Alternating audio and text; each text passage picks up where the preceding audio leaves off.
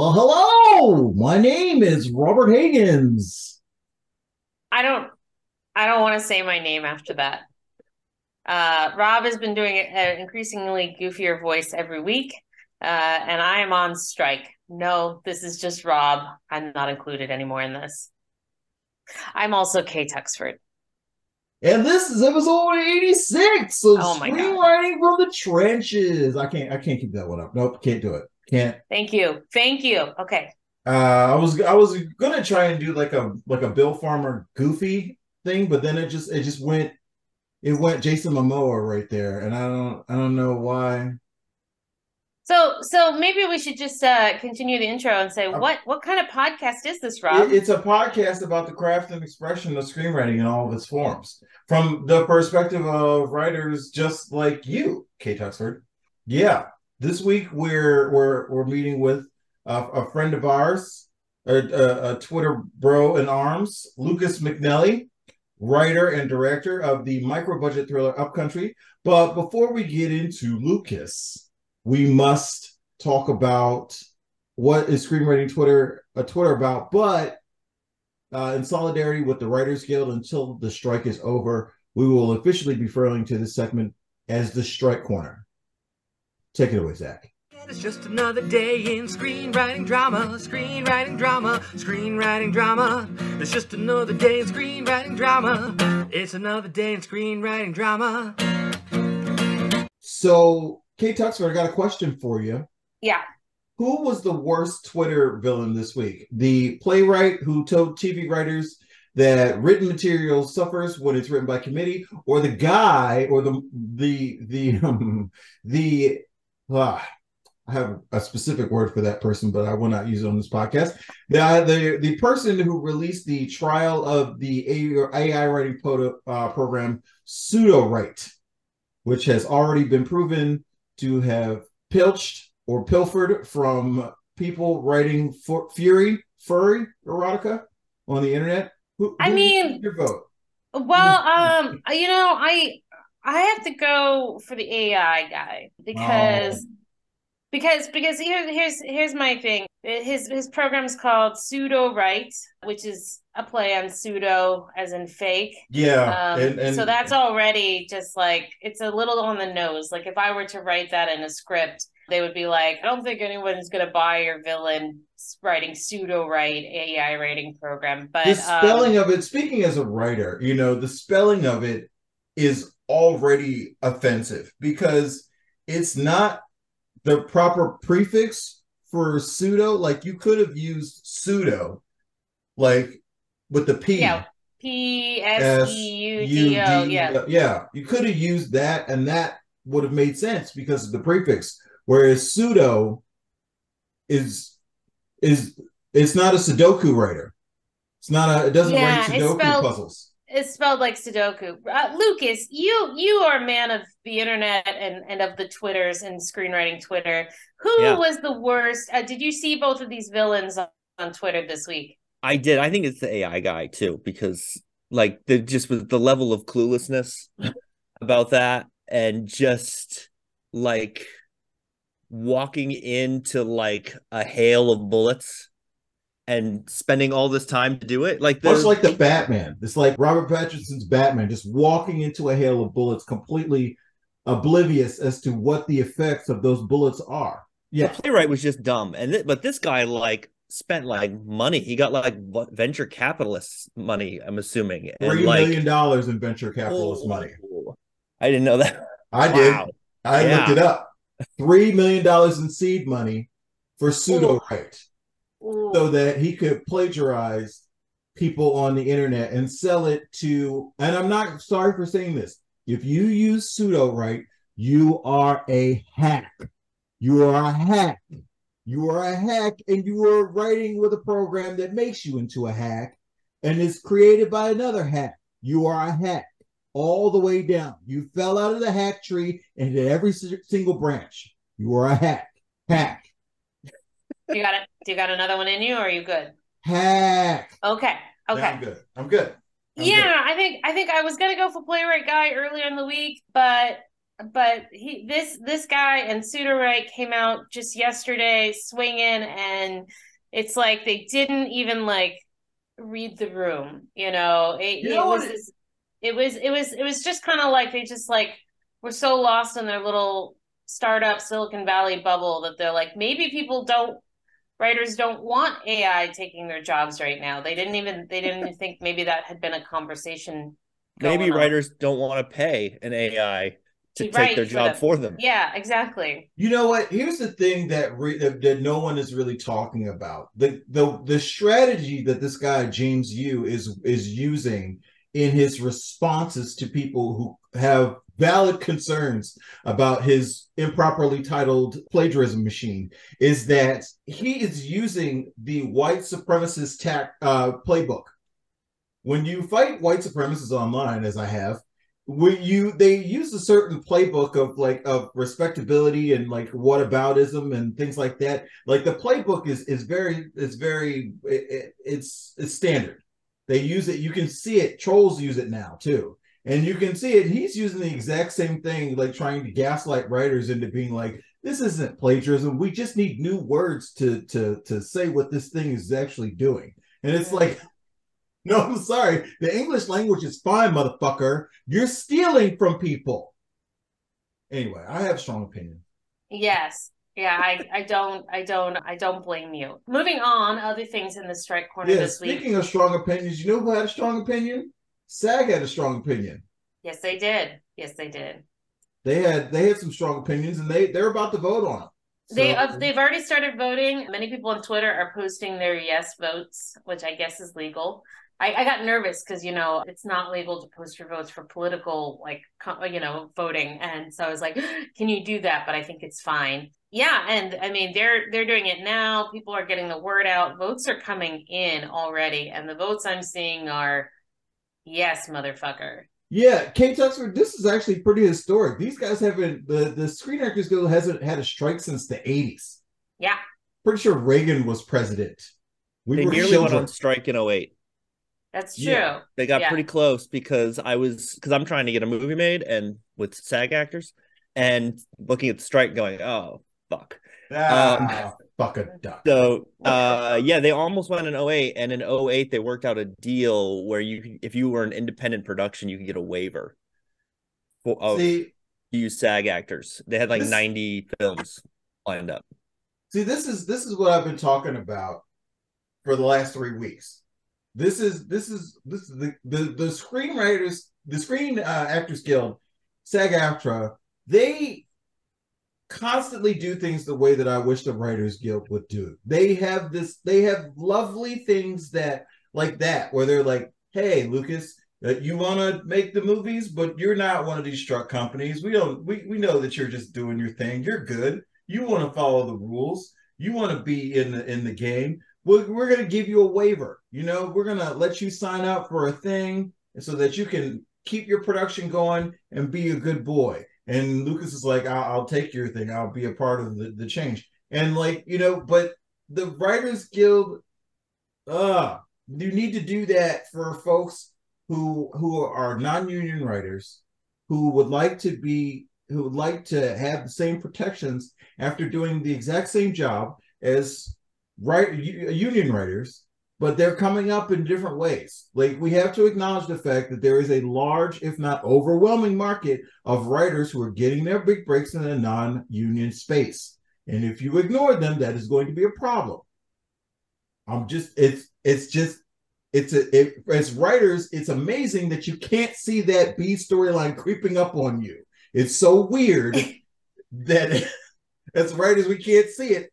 And i'm just like all right that's coming back that's clearly coming back but all right nobody wants to hear what i have to say I will say that SAG is maybe one of the only unions in the world that won't let you do your union, the thing you do in the union outside of the union. Like if you're if you work at the Ford plant and you want to like restore like Thunderbird on your weekend, like nobody's stopping you. But if you're a SAG actor and you want to make like a web series on your own, they're like, nope, nope. That is Yeah. true. The Screenwriters Guild is not per. The Screen Actors Guild is not perfect. I had that problem on Christmas. Literally, I had that problem that you're talking about. I had a. I wanted to shoot a a Christmas rom com for my wife, and one of the actors that I wanted to use is one of my favorite people, Gloria. Shout out to Gloria. She's been in two of my movies, and I wanted to use her as my lead actress, but I didn't give the Screen Actors Guild the proper lead time, and they were like, "No." yeah. I was gonna say they, they did have some really nice flex, especially since we're gonna talk micro budget a lot here on this episode, which is they do have a new micro budget agreement that has come out for SAG, which is if it's under twenty thousand dollars, you can basically the actors will be they'll, they'll be allowed to to be in SAG, et cetera, et cetera. But there's a lot more flexibilities regarding like COVID protocols and health and pension and all that good stuff. So Until you sell the movie, until you sell the movie, and then exactly. you automatic, and then you have to upgrade it to uh, ultra low budget contract. yes, that is And hundred percent. I feel like Lucas has been bitten by this. yeah, Well, this is, Um, I mean, I, I will at least respect gone that. At least that that road. allows you to get the movie in the can and then Yeah. figure out where, like, where how how, how deep you want to go. So I at least Yeah. respect them for that because they at least give you an option because they could have just not. Yes. what I'd like to see him do is create just create a thing where it's like if the it's under a certain number, let's say it's fifty, and just be like, look, guys, there's here's what could go wrong, and here's because they're really their job is to protect you from getting like screwed over by some unscrupulous production. To say, look, we're not gonna because we don't they don't have the resources to like figure out what's going on on a twenty thousand dollar movie or a fifteen thousand dollar movie or whatever, and just say like, look, here's some red flags. Here's things you want to look out for. Go with God. Good luck.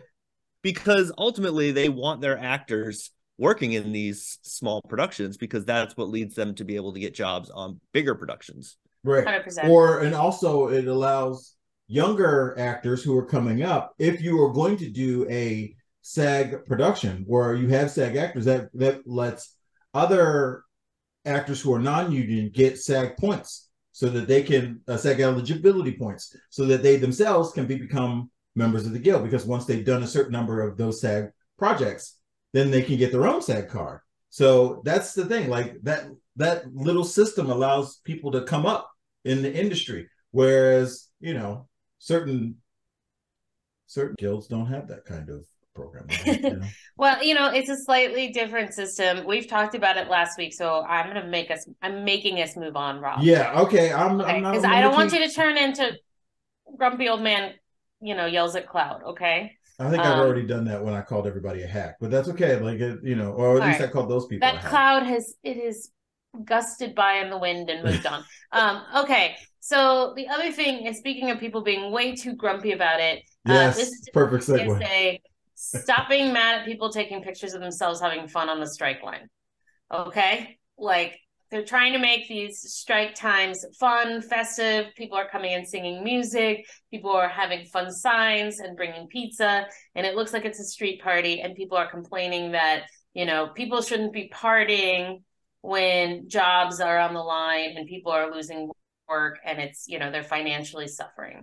And i get that for all of you negative nancys out there but i trust me this is just to keep morale up and to get people showing up every day and doing the monotonous thing of being at the picket line it is not fun being at the picket line you know Right. I, I yeah so so i'm just this is just anybody who's been a little grumpy about that let it go I just I I'm going to disagree with you a little bit, Kay Tuxford. Not on the fact that people shouldn't be shouldn't be shouldn't let this go. I really feel like they should let this go, but I feel like it's very much okay. Like it's not nobody should have a dire attitude about this. This is about celebrating the freedom to be able to make your own way about about the freedom to protest like these are our rights these these are the things that we stood upon as Amer- stand upon as americans it is literally the first amendment this is sort of the race that we should be celebrating. We should be out there every day. This should feel like a block party.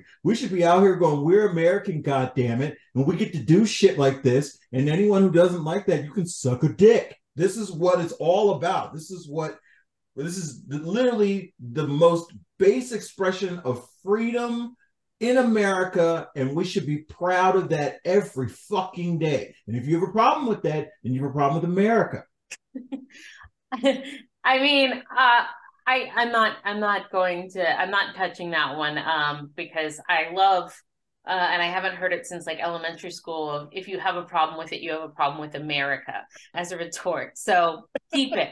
It's great. Yeah, no, I think it's great. The other thing is that we, as we talked about last week, all the noise and honking is bothering the people in the studios and they're just getting louder. People are taking pictures of the whistles they're getting. Disney just yesterday had a Newsies rally where they had a marching band march around the picket lines playing Newsies songs while everyone's like singing out Newsies lyrics. Yeah. I heard Weezer showed up. I saw pictures from that. Weezer showed up at Paramount, I think like Super two days jealous. ago. Some of my friends were there. So they were like, and they were at the non Weezer gate and they were they were like, Of course we missed Weezer. I know. Yeah. It was New Weezer or old Weezer though, because that's gonna really determine like how I mean, the people much would- missing. It was Yeah. Rivers, I know, and somebody else. It might I have mean, but were they doing Pinkerton songs or Ooh, were they doing know. like the new stuff? That I don't know because they weren't at the right gate. they weren't at the gate. okay, and then the last thing I have on my list here for our strike corner is ABC released a quote unquote strike proof fall lineup. Anyone have impressions on this? It was lame. Next part. Uh, yeah, it was. It was lame. it was super lame. Uh, it was just a bunch of reality TV reruns Mhm. of Abbott Elementary. And now that SAG might go on strike, that may not work out so hot for them because SAG does cover some of those game show hosts and people like that as well. yeah, hard to do dancing with the stars if Wayne Brady can't cross a picket line. It's gonna be Yeah. hard. Gonna Um, be difficult. So anyway, we will it will be interesting to see what that fall lineup actually is. But to that I say tee. I'm I'm fine with burning it all down. Speaking of burning it all down, welcome to uh to the show. Uh Maverick Lucas McNelly here, who went and made a movie in the wilderness of Maine.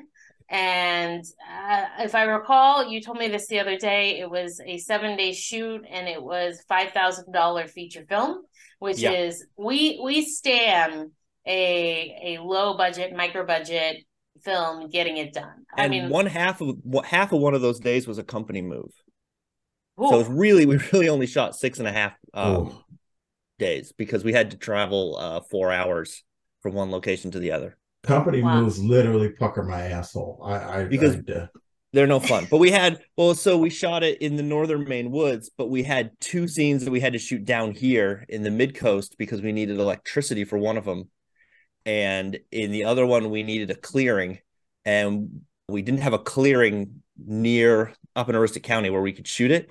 And but we had one behind my parents' house. So we shot those two scenes here and then is that for the circle shot? Like I've watched your film, Lucas. So is that for that circle shot that you guys you guys do that that really big, like travel three? no, oh, on the roads? no, no, that was It's when you're uh when John reaches the clearing and then he's there and he's just like it sort of realizes that there's this there's nothing there but more woods and there's just like Yeah. that big shot. yeah, I think Uh, so. Yeah. So Lucas, we got to ask, man. Uh, how did signature you, question here. yeah, Yeah. how did you get into this business that we call show? I was a sports person. I was went to college for sports broadcasting and was going to be like basketball, baseball, play-by-play guy. And but turns out there's like no jobs there, like at all, because those guys like they just don't retire ever. Yeah. So my senior year, and and I wasn't really into movies at all in high school. My senior year, they had a film festival. They decided, and I was like, well, how hard could that be?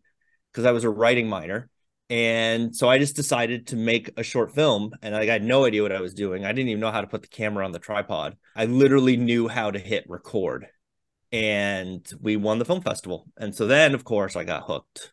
Oh, that been little that little bit of validation early been on. chasing that Mhm. ever Ooh. since. It's like getting on stage as stand-up comic and just killing it. You're just like, what? Yeah. This is easy, and then Yeah. it turns out it's not easy. The Um, people that said this is hard, I can do this so easy. Yeah, So anyway, just to fill in folks at home, Up Country, I believe as well, you, I mean, since you're filming filming in northern Maine without electricity, you Mhm. are you guys camping We and had- filming this?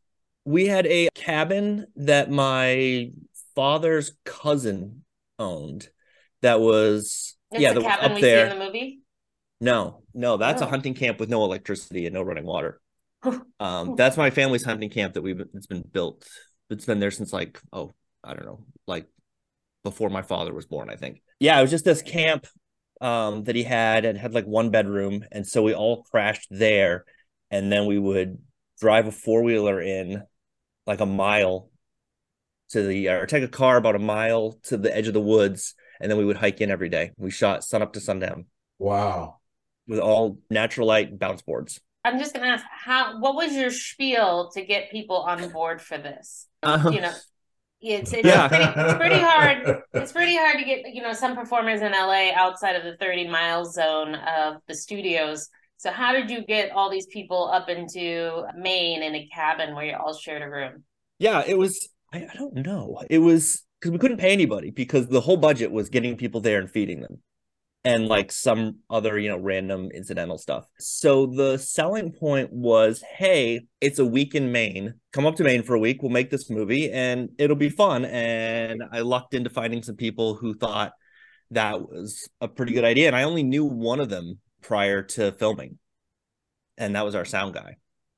Oh wow. Wow. Okay. So, so then You it was didn't just know any of the actors. I didn't know any of the actors. I hadn't met any of the actors before. One of them, uh, Kieran, came from New York. Tyler came from Boston, and Johnny came from Texas. Wow. And then the DP was from Massachusetts, so he came up, and his sort of the selling point for him was it was he was going to just go visit his family for like a week afterwards. So that was his argument. He's like, okay, yeah, and do that. And then the we got two crew people that came up from Connecticut who were students, and two of them came from uh us two sisters came and from New York. Oh wow. Okay, And so so how that many people? How many? So how many people was a cast and crew? So we had a cast of three, including my- and then my father being the fourth person. He played the guide, and then our crew was we had a DP, uh, assistant camera, a sound person, boom op, and then uh, scripty, and then Carly who did like everything else. And then our boom there's always an got- everything else position. Yeah. yeah. our boom op got sick on like the second day of filming. And Oh. so my father was up there for the first three days and he was going to head back down. And so she was getting sick. And we're like, look, if you're going to get sick, if it's fine, we'll soldier on without you. You know, we'd love to have you here, but we don't want you to get sick. And so, like, if you have to go, go. And she ended up in the hospital actually. So Wow. we really Wow. dodged a bullet there. Like, she had something like uh, appendicitis or something Oh shit. something Yeah. serious yeah where she it was a really good thing that she left Yeah, And that did your- would that would have turned into its own movie. You know what Yeah. I mean? Where, That would've been bad. You wake up and there's a dead crew member. It's like, what are we gonna do? Somebody pick up the camera. we're getting this right Yeah. That, Russ that- just that's that's a chat. that's Yeah. a that's like a like a Ti West movie. yeah It's like a whole different thing. But uh, okay, so there's I I gotta wonder because I Kay Tuxford and I were having questions about this, and we were wondering if there were themes of racism, uh, white supremacy, like like.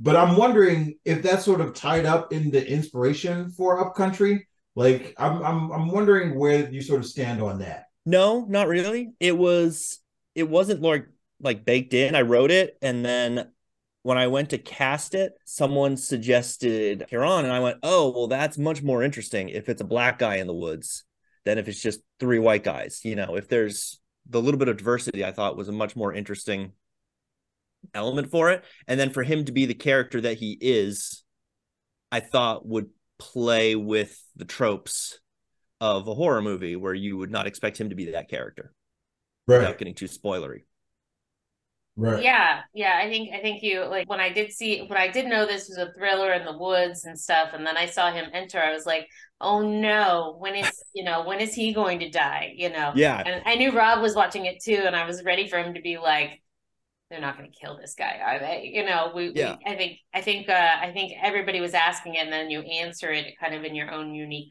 way. You know, you you definitely play on that trope.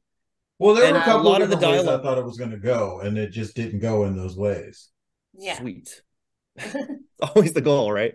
Right. Um, and then a lot of the dialogue was improvised, so or at least embellished or added. And so I, I think we definitely all agreed that we should lean into that. And so Kieran's dialogue really led. He was sort of just played with that a lot. Nice. Now, okay, so this is something, you know, I, I think Rob and I encounter this with a lot of filmmakers, which is when you're doing something that's like this, where you have to have that flexibility and do improv. You, I mean, you're directing this and and you're kind of maintaining the story as the writer as well. Mm-hmm. How do you get them to improv and what like what what's your technique to get the right kind of improv out of them? Um, I have you know you have the outline and you have the sort of the point A to point B of the scenes. We had like a 40 page outline for this because I knew that we were going to need to be nimble and I knew that like a fully written out script wouldn't be as nimble as we needed it to be for that shooting. So that was part of it and then it's just what we would really do is mostly uh, Johnny and Kieran would would work through a scene and they would run it like while we were getting to the next location, they would run a scene, the big dialogue scenes, four, Mhm. five, six times, almost like a play. And so they had it pretty much worked out by the time they got there. And I would sort of check in on them every like so often. And they were sort of working on them like the night before, things like that. So really my trick is to hire two really good actors and That's a let good them trick. do their thing. yeah. And I try to get Solid plan. actors who who do other things than just acting. I like to get actors who also who also write and also direct and things like that. And Johnny Mars especially is a crew person as well down in Austin. He's like a jack uh, like a jack of all trades. And so he was literally like he was gripping like during scenes. Like he was holding bounce boards like for his over the shoulder shots and stuff like that. So that That helped a lot.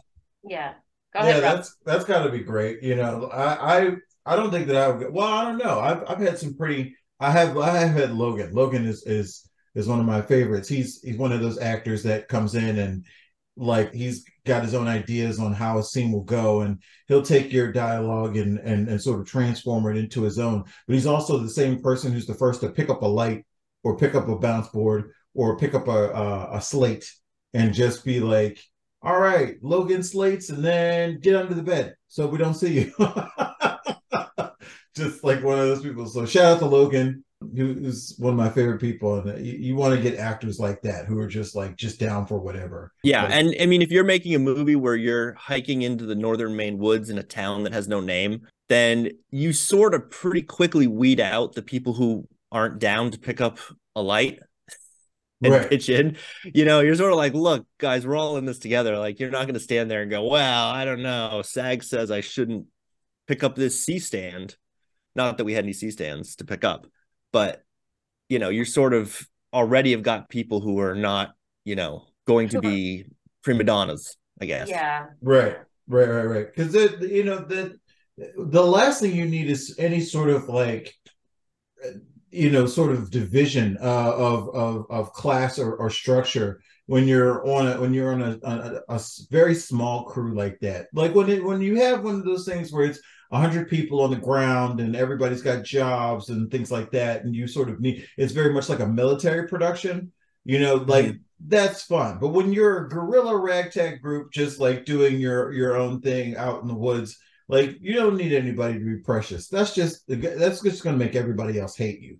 Like so, just The only thing you really need to be precious with is the camera and Right. making sure, like, you know, don't move the lenses so the camera guy can't, so the DP can't find them. You know, that's really like the one of the few things. Like, don't fuck with anybody's equipment because their equipment and you're you might break it. Right. That's fair. That's fair. Well, if you're gonna go micro budget, you got to go bold. So I, I'm I'm curious, Lucas. What were you what what were you trying to say with this film? I mean, I I wanted to I wanted to make a film up there. I've always I've wanted to make a film up there for years because the cabin that is in the film is like such a cool location. And so and I also wanted to toy with the I I wanted to play with the the horror stuff a little bit. I'm not really a big horror movie watcher, but I wanted to sort of get adjacent to it. And then I sort of liked this idea of a film about survival and friendship and you know like these two guys working together to try to get out of this situation yeah, I was going to say that maybe I've been binging way too much Yellow Jackets, but I think there's something interesting about the woods where I think we we often see it in horror or something like that is ah there's something out there to get you. But I'm from Arizona, so you know we also have a pretty yeah. harsh environment and you know the environment alone is out to get you you don't really need right. a big bad in the woods for things to go terribly terribly wrong and i think it's interesting that that creates in your story i don't want to give too much away although i think you guys can figure out some people get lost in the woods i think we can yeah. we can safely say that i think i think what's nice about it is the the kind of existential terror um, that just happens with being disoriented and lost is is pretty horrific in its own right well, there's yeah. so the thing that I sort of took away from it, not to spoil anything, but it's just like like you I think you're you're hitting that nail on the head, Kay Tuxford. It's just that, like you're the existential dread of being lost in the woods is like it's something that I feel like we should focus on more, sort of in that like that hatchet kind of way, where it's like, you know, like, do you know how to make a fire? Do, do you know how to make a fire? Like, you know what I mean? And if you if you even if you do sort of know how to make a fire, like you know, like even in the that Boy Scouts way, do you have the right tools? You know, like do you have any sort of do you have anything? And if you just get stuck out there in the woods with like nothing, like you know, some people like you know can you know even Rambo needed a knife. You know what I mean? Like Mm-hmm. like Rambo leaves at the whole police station the first movie. He takes this giant knife. He's using a knife for everything, but he needed that knife. You know what I mean? But at the same time, you're just like, if you don't, and then you end up in the woods, you're just there's, you know, if you end up in like this massive space where it's just nothing but woods for hundreds of miles around, you're screwed. If you know, if oh, I yeah. think most people are just kind of like, you know, like I, I do you do you know like what you know what things you can and can't eat there are certainly things in the woods that you eat that will kill you do you know when the best you know you can't even drink the right water you know what but yeah water, yeah you can't drink the water. Yeah right. exactly. Drinking the wrong the wrong water will fuck you up and you end up throwing up all over yourself and like you know dehydrated yeah. dehydrated. So water will dehydrate you. I'm like, curious in that area of maine how often do like you guys hear about campers getting like med med backed out of there or you know something went wrong in the woods? Like is that something oh, that happen, happens it happens yeah. It happens to tourists on a semi-regular basis where yeah they get in over their heads but yeah and like one of the key things in the film was you know he's really trying counting on his technology to save him and he doesn't really find salvation until he gives up on that and lets the and sort of gives in to the environment. And there's that like scene with the shotgun shell casing. Yeah. And then when he that's sort of like his symbolic, okay, I give up. And then that's the thing that leads him to uh, safety eventually. Someone you. Yeah, I'm not going to spoil Somewhat. anything. Yeah, someone. I mean, again, we're still it's still harsh. It's a harsh it's harsh story. so I, you know, we get a lot of our listeners are filmmakers as well, and a lot of them are probably looking at this summer going, uh, "We got a strike going on. It's time to kind of sit down and work on my own stuff." See what I can shoot, see what I can do with my team, kind of look inward. If somebody wanted to run, you know, do their own version of Upcom- a country, um, do you have any, uh, you know, not not your particular story, but wanted to right. kind of do a run and gun seven eight day shoot with people who are passionate? Do you have any words of advice for them or things you ran into that maybe you would like them to not have to suffer? I think the big thing is write around things you already have. That's like at, at any level of an indie film, I think you're crazy to not do that. To either write around things you already have or you know that you can very easily get and don't try to like you know make a film that involves explosions and aliens and whatever else like i knew i had that cabin i knew i had the woods all around in for miles and miles and could do whatever i wanted there although i didn't realize that it would be bear hunting season and that there would Oh, be God. bear hunters in the area so that was not the smartest move on my part and i So knew i had things bear hunting season. yeah, I knew I had things like that. There's like an old bridge, like an old abandoned bridge and things like that. And so I just sort of wrote around those touchstones. And once you do that, it sort of simplifies the process process for you quite a bit. And then it was a question of finding of calling up someone who had medical knowledge and being like, what is a thing that can happen to someone where they will be really, really screwed in the woods? And Yeah. then that gave us a ticking clock because Yeah. ultimately they could be, I mean, you could live in the woods for a really long time. Right. You know, like I have, uh, there's a dude in my family who his wife kicked him out and she was convinced that like he was going to, you know, repent of the error of his ways. And he just moved into the, the like a hunting camp up there and like put up solar panels and lived there for like, next like 10 years. Like, thanks for the freedom, lady. And then yeah, he was, he was thrilled. So, I mean, so you needed the ticking clock to, you know, to move the story along. Yeah, I, I I can definitely see that, and maybe I've just been watching a lot of Alone on Netflix as well. So at first I'm like, oh, this seems nice, but as soon as something does go wrong, it's not it's not so nice. So I, I totally understand that. You guys are gonna have to watch it so you can hear understand that ticking clock advice. Well, Rob, do we want to ask our other signature questions? I, believe know. we do. I believe Yeah. that we do. Do you want to go first? I always go first. So, Lucas, I gotta Mm-hmm. ask: Do you like writing? Do you like writing, Lucas? Yeah, mostly. you That's don't sound honest very convinced, Lucas. You just like it. sure, um, kind of. overall overall i like it um there's elements of it i don't like i don't like the thing where so for main noir the movie i'm trying to get made now like you know there was the seven drafts where i couldn't figure out what was wrong with it and i didn't like that but i liked all the other elements of it i like trying to work out a story in my head while i'm like on a run you know things like that so yeah in general i would say i like writing Okay. And and I think I already know this answer. And Rob's already rolling his eyes. Do you outline when you write? yeah Or are you but- a pantser? I am an outliner, but I'm not a good outliner. I usually start with the ending. That's usually the first thing I know.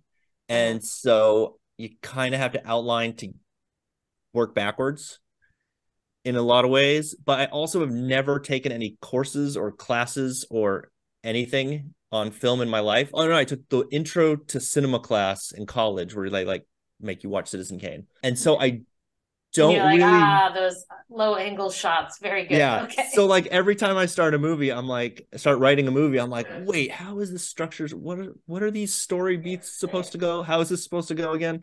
And so yeah, so I'm an outliner, but I'm not a very good outliner. And then I usually have to throw the outline away at some point. It's but I still start a good there. starting point. Yeah, it's still a good starting point to kind of know what what uh what you want the movie to be. Yeah, I Uh, usually Rob- just start with a three act thing and then yeah, I'm gonna next. count. I'm gonna count this on team outline, especially because Yeah, Up Country was an outline that they made an entire movie. that's literally an outline. Yeah. So yeah, I'm gonna give that one to UK Tuxford. Uh, Rob is our resident pantser, so oh I'm Um, aware. we're not even sure Rob has pants on right now. Um, while we're chatting, You never know. You never know. know. but that's okay. Well, I'm sorry, Rob, but he's on my team, my my cool team. Did you also see that I changed my Twitter profile to say the best host on screenwriting from the trenches this Oh week? wow. Oh wow. I did not. Throwing Why? down.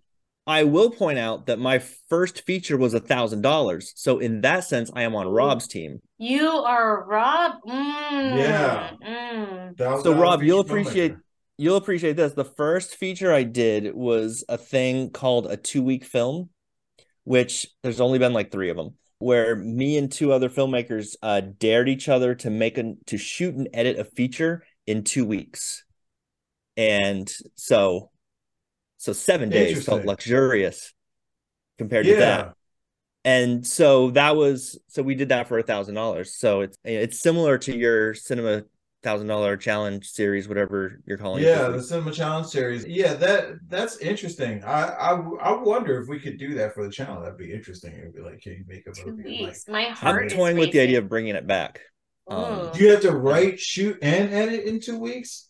Just Or shoot you- and edit Just shoot and edit. Okay. so you have as much Yeah. time as you want to write it but we only but when we came up with the idea we gave ourselves a month to do prep and write but we could also like you know pick an because all I, I don't know because I you know I, I think all of my movies are designed to sort of be shot in like a very small amount of time where it's like you know like we shot around the world in four days Barbara we shot in six and but around the world was much more of the thing because it was like that was 80 pages in like four and a half days.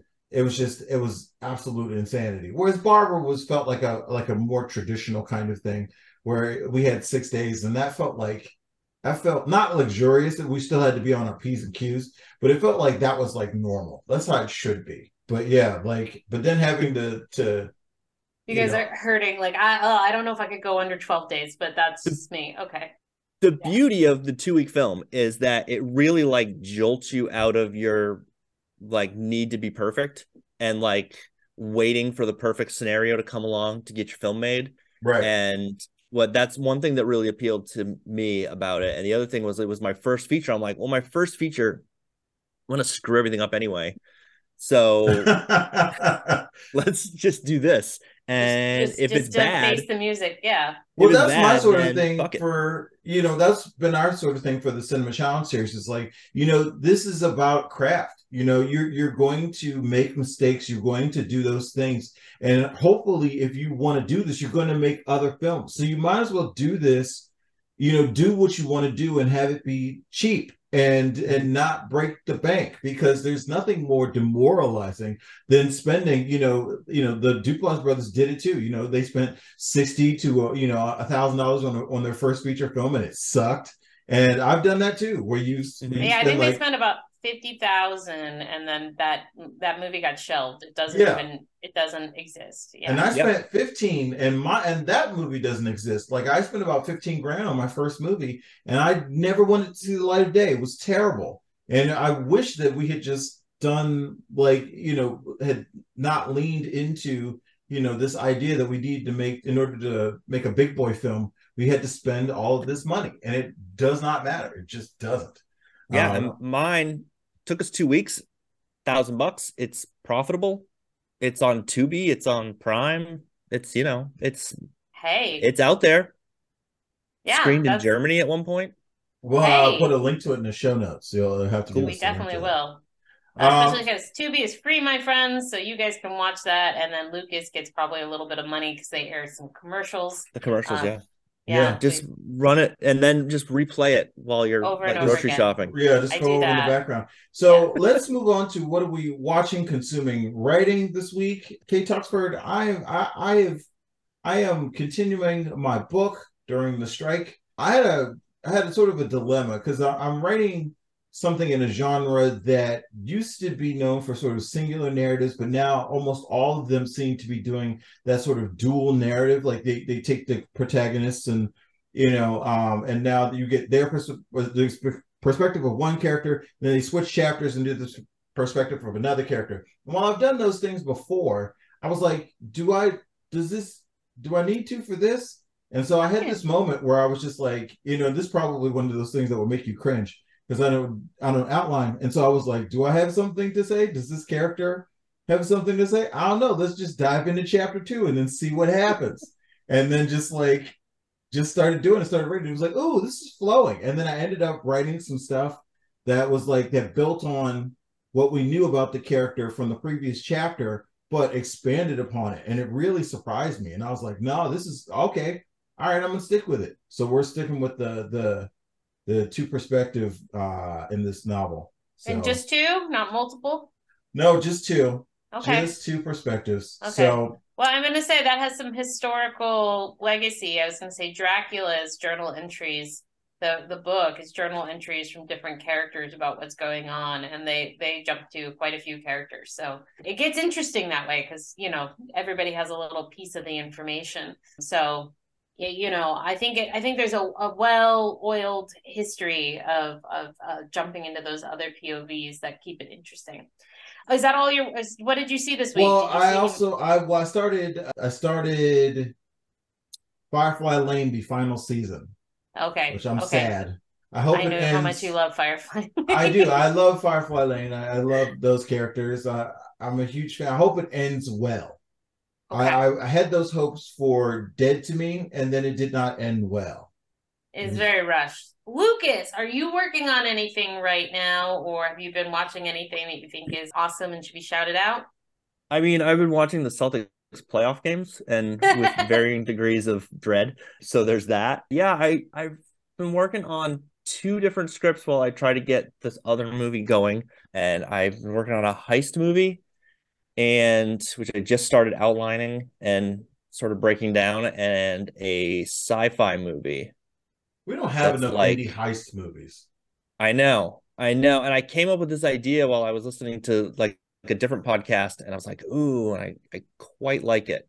It has Awesome. a little bit of a twist on it, and then it's a and then there's a sci-fi movie about a house that's killing people. Nice. You are Like for a me. 'Cause I try to I try to sort of like fuck with genre a little bit, but also make stuff that is low budget enough that I could conceivably shoot it. So That's it's a always the sweet spot. yeah, it's a house that's killing people, and they're trying to figure out why the house is killing people and how to stop it. Fantastic. awesome. Okay, Tucker, Um, take us home.